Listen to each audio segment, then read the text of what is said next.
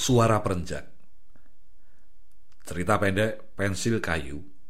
Diterjemahkan dari bahasa daerah Jawa Banyumasan oleh Pensil Kayu, narator Abednego Afriadi, ilustrasi musik Endah Fitriana.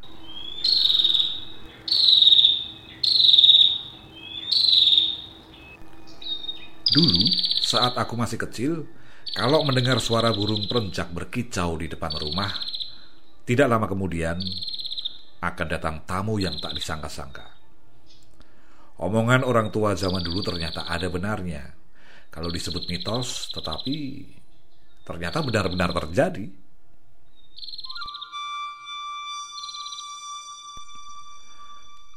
Pagi-pagi sekitar jam 8, ada mobil jeep masuk ke halaman.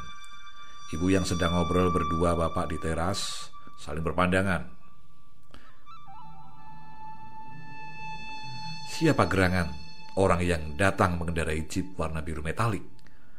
Orang yang berada di dalam mobil lalu keluar sembari menenteng kardus yang tampaknya berat. Entah apa isinya. Lalu bapak beranjak dari tempat duduknya. Siapa ya bu? Bapak belum paham orangnya mengenakan kacamata hitam sih. Ujar bapak ke ibu. Kalau dilihat dari jalannya sih sepertinya Junaidi ya pak. Jawab ibu sambil ikut bangkit dari kursi. Orang yang dikira Junaidi lalu berjalan mendekat ke arah bapak sambil mengulurkan tangan mengajak bersalaman. Mas, pangling kah?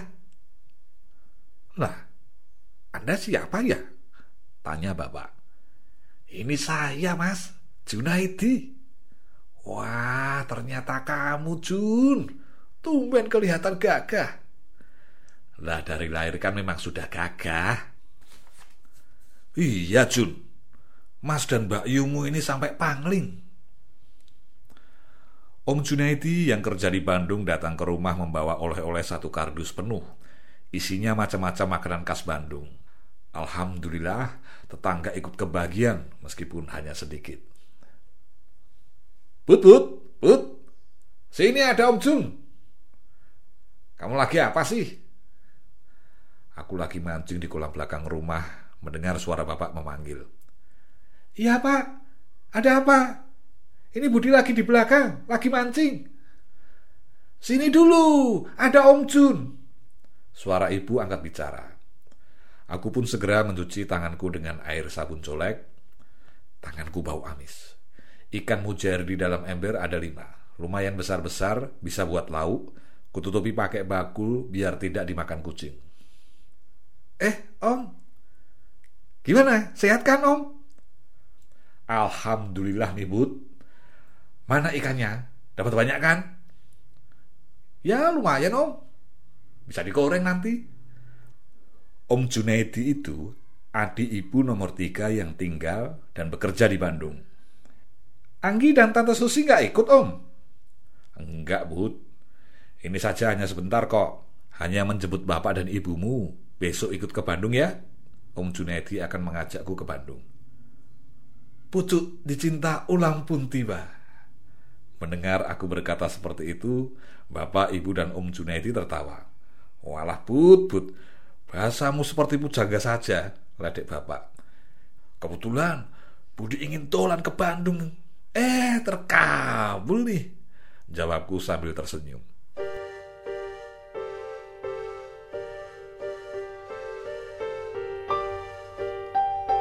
Jam 10 siang, jeep yang dikemudikan Om Junaidi sudah sampai di Bandung. Itu Bud, itu yang dinamakan gedung sate. Kalau kamu mau minta satenya, ya sana, kamu panjat sendiri di atas. Canda Om Junaidi. Sepanjang jalan, Om Junaidi bercerita tentang kota Bandung yang terkenal dengan sebutan kota kembang. Mungkin karena banyak kembang yang baunya wangi atau para perempuannya cantik-cantik yang sering dijuluki Mojang Priangan. Aku tidak tahu. Wah, sepertinya betah di sini, Bud. Mau Om kenalin sama Mojang Bandung Nugelis pisan eh mau gak? Candaan Om Junaidi membuat mukaku merah padam sebab malu sama bapak dan ibu. Melihat anaknya diledeng, mereka berdua hanya tersenyum. Kota Bandung memang menyenangkan, makanannya enak-enak, tapi aku lebih suka hidup di desaku sendiri. Tanah kelahiran yang airnya tiap hari ku minum untuk mandi dan suara air mengalir dari para-para ketika hujan terdengar sangat mendamaikan hati. Apalagi kalau sedang mancing atau pergi ke sawah. Pokoknya tiada bandingnya. Damai, tentram, seperti damainya hati ketika mendengar suara ocehan burung di pohonan depan rumah. Sebab tidak jauh dari hutan, di desaku masih ada burung-burung berseliweran. Ada burung kutilang, burung percit, burung peoran, dan juga burung perencak. Saban hari, baik pagi, siang, atau sore, selalu terdengar ocehannya berloncatan di dahan jambu. Tetapi saat itu aku masih kecil. Sekarang burung-burung itu sudah tidak terdengar lagi suaranya.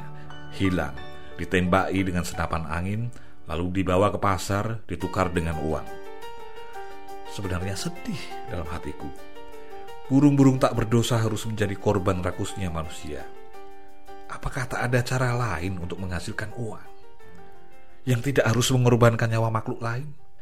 Jangan hanya karena binatang sebangsa burung. Mereka juga berhak untuk hidup bebas. Burung perenjak yang dahulu menjadi pertanda akan datangnya tamu, sekarang tidak pernah terdengar lagi ocehannya. Bahkan sayap atau bulunya pun tidak terlihat lagi. Sudah diganti dengan suara HP yang lebih modern dan tidak ketinggalan zaman. Entah kapan bisa menikmati suara ocehan perenjak di depan rumah jika akan ada tamu datang Kalaupun akan ada tamu jauh yang akan datang ke rumah, sudah diganti suara dari HP yang memberi kabar. Tidak ada greget. Selain yang datang memang punya niat ingin memberikan kejutan.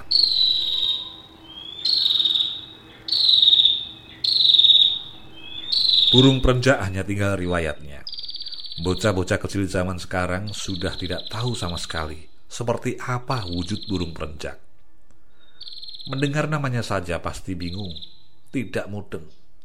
Kalau terpaksa ingin mendengar suaranya, ya harus mengeluarkan uang untuk membeli tiket masuk ke kebun binatang. Namun, perenjaknya tidak ceria. Dunianya sudah dibatasi kerangkeng yang menyebabkan tak lagi bebas terbang ke sana kemari. Perenjak-perenjak itu dimanfaatkan sebagai sarana mengeruk uang oleh pemiliknya.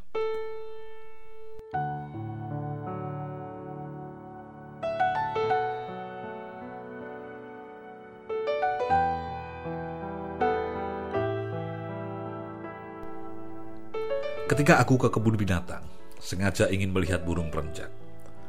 Hatiku perih. Burung perenjak itu tampak seperti sedang bersedih. Hidup hanya sekadar menjalani, tidak bisa pergi ke sana kemari, malah menjadi tontonan. Ocehannya menyayat tak semerdu saat masih di ranting jambu. Seandainya tahu bahasa burung, sepertinya burung-burung yang ada di dalam kandang akan memohon pada manusia. Tolong, tolong, jangan kurung aku di dalam kandang ini. Aku ingin terbang bebas. Kedua sayapku kaku. Tidak kalian saja yang ingin jalan-jalan.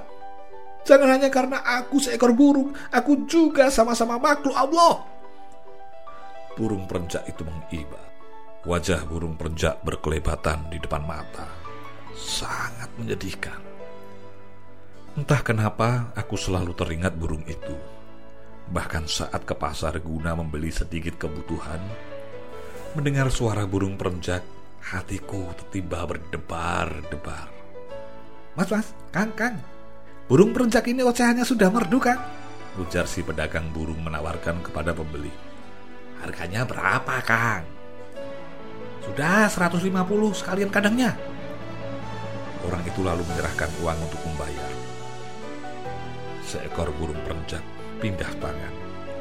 Burung yang seharusnya memiliki hak hidup bebas justru harus menanggung nasib sebagai tahanan kandang seumur hidupnya. Tumiang Pakuncen Banyumas 26 Januari 2019 pernah dimuat di Kalawarta Ancas edisi 107 tahun 9 April 2019